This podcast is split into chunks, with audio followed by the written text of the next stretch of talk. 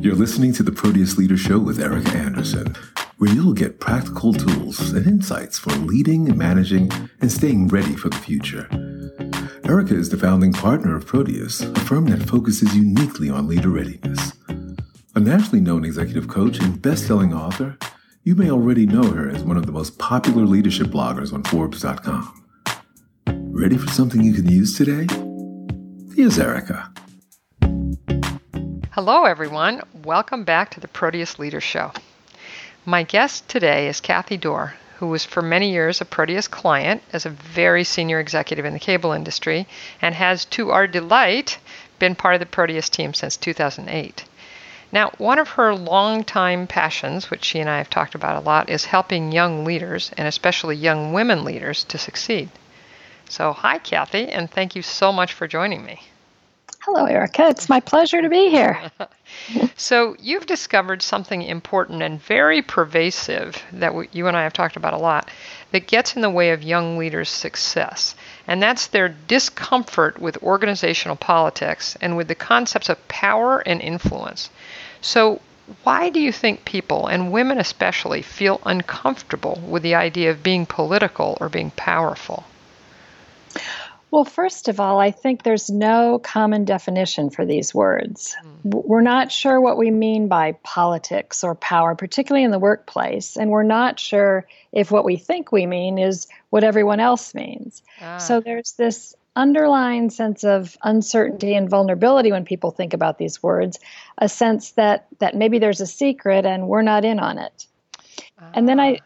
yeah, I think that's that's um, one reason, but the second reason, the second source of our discomfort is is that we really want to believe that our companies are meritocracies, mm-hmm. where if we keep our heads down and we work really hard, we'll certainly rise to the top. And unfortunately, that's just not often the way it works. So we end up thinking to ourselves, well, that's just not fair. Instead of figuring out what to do in addition to working hard and doing our jobs well in order to make it to the top. Oh, that's very clear. Now, one thing I wanted to throw in because I this has been true for me in the past, although it's no longer true, and I think it's true for a lot of people. I think a lot of people also have a, just a negative association with the word politics. I mean, you know, look at what's happening right now. I think country. it's very true, and, and and I think more people are being added to that that bucket every day. yeah, yeah, and and is that true about power as well? Do people have negative associations with the word power? Do you think? I think it's true of many people, perhaps not as many as as have negative connotations attached to, to politics, but particularly women, I think historically have been uncomfortable with you know the, the word and the seeming demand to have it in a way that in many cases tended to sort of take away from any sort of femininity. So mm-hmm. I, I think there's a lot of of history and a lot of negative connotations in those words. I want to pick up on that last thing you said. I wonder if people think that since they have these either unformed definitions of these words or negative definitions for the words.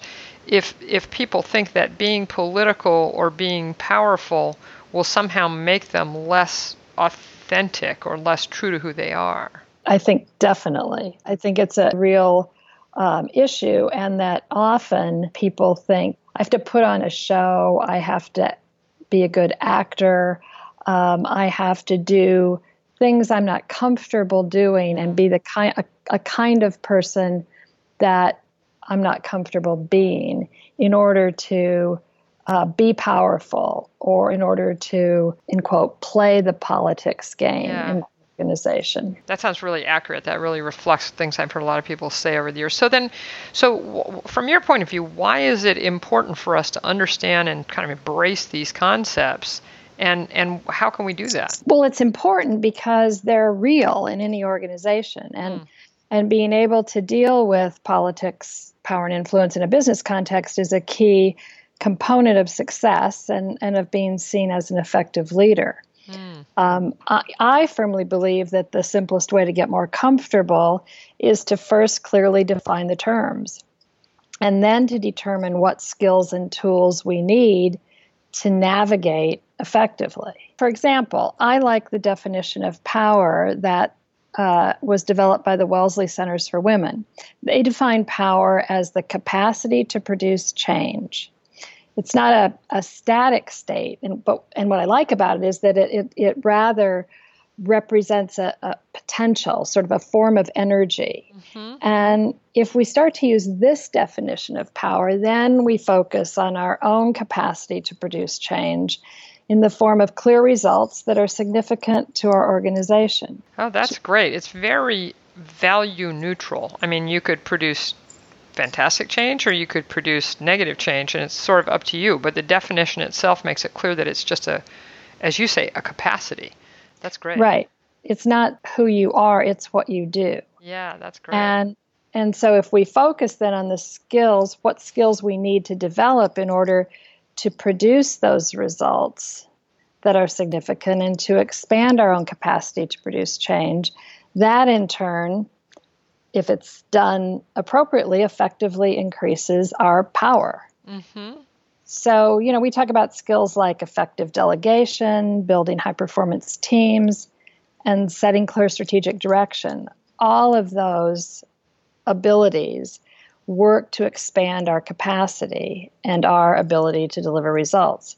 So when you begin to think of power in that way, it, it's much less intimidating and, and much more actionable. Less intimidating, more actionable, more practical, which I always promise listeners that we will talk about practical things.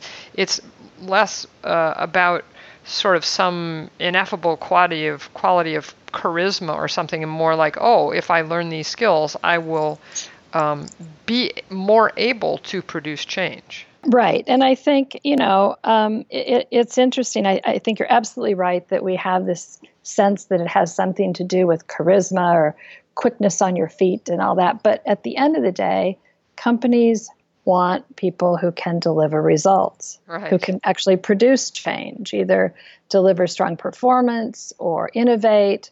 And, and so it really is about developing those skills um, in terms of, of defining and being powerful. Talk to us, if you will, in the same way about politics. Uh, definition and then how to increase that political effectiveness? Well, politics, I, I, like to think of as sort of an invisible web. It's an invisible web of, of power and influence in any group within which we all have to make our way in order to reach our destination. So, you know, uh, politics exists not only in the workplace, it obviously exists in in almost any place you walk into, whether it's the gym where you work out, um, the retail store, um, and the, the world sort of at large as, as well. And so, really being able to define politics and get comfortable with it involves actually creating a picture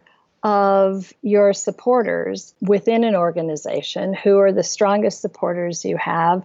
How do people respond to you on two continuums one of which is trust and one of which is agreement? Mm-hmm. and what action again then what skills can you develop and what actions can you take to deal with people in a way that gains their true support for for you and for your your success in the organization.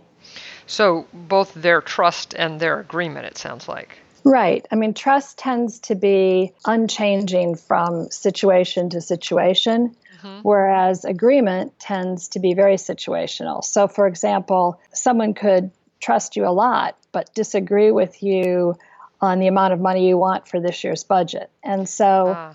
many times, knowing that, understanding that, then it becomes um, incumbent on you to be able to to negotiate, to drive consensus, to reach clear agreements with with people who may not agree with you on every issue, but are but are supporters of yours within the organization. So this is as very practical. I mean, as I'm listening to you, it's how do you get clear-eyed really about who are your supporters and who are not your supporters in whatever environment you're in and then how do you work to build more support for yourself and for your ideas exactly exactly you're always trying to move people toward what I call your allies. You're always yeah. trying to move more people into that that group of people that you classify as your allies.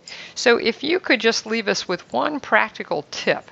Let's say that I have someone who I think is you know, ally-ish is not certainly against me, is more or less my supporter.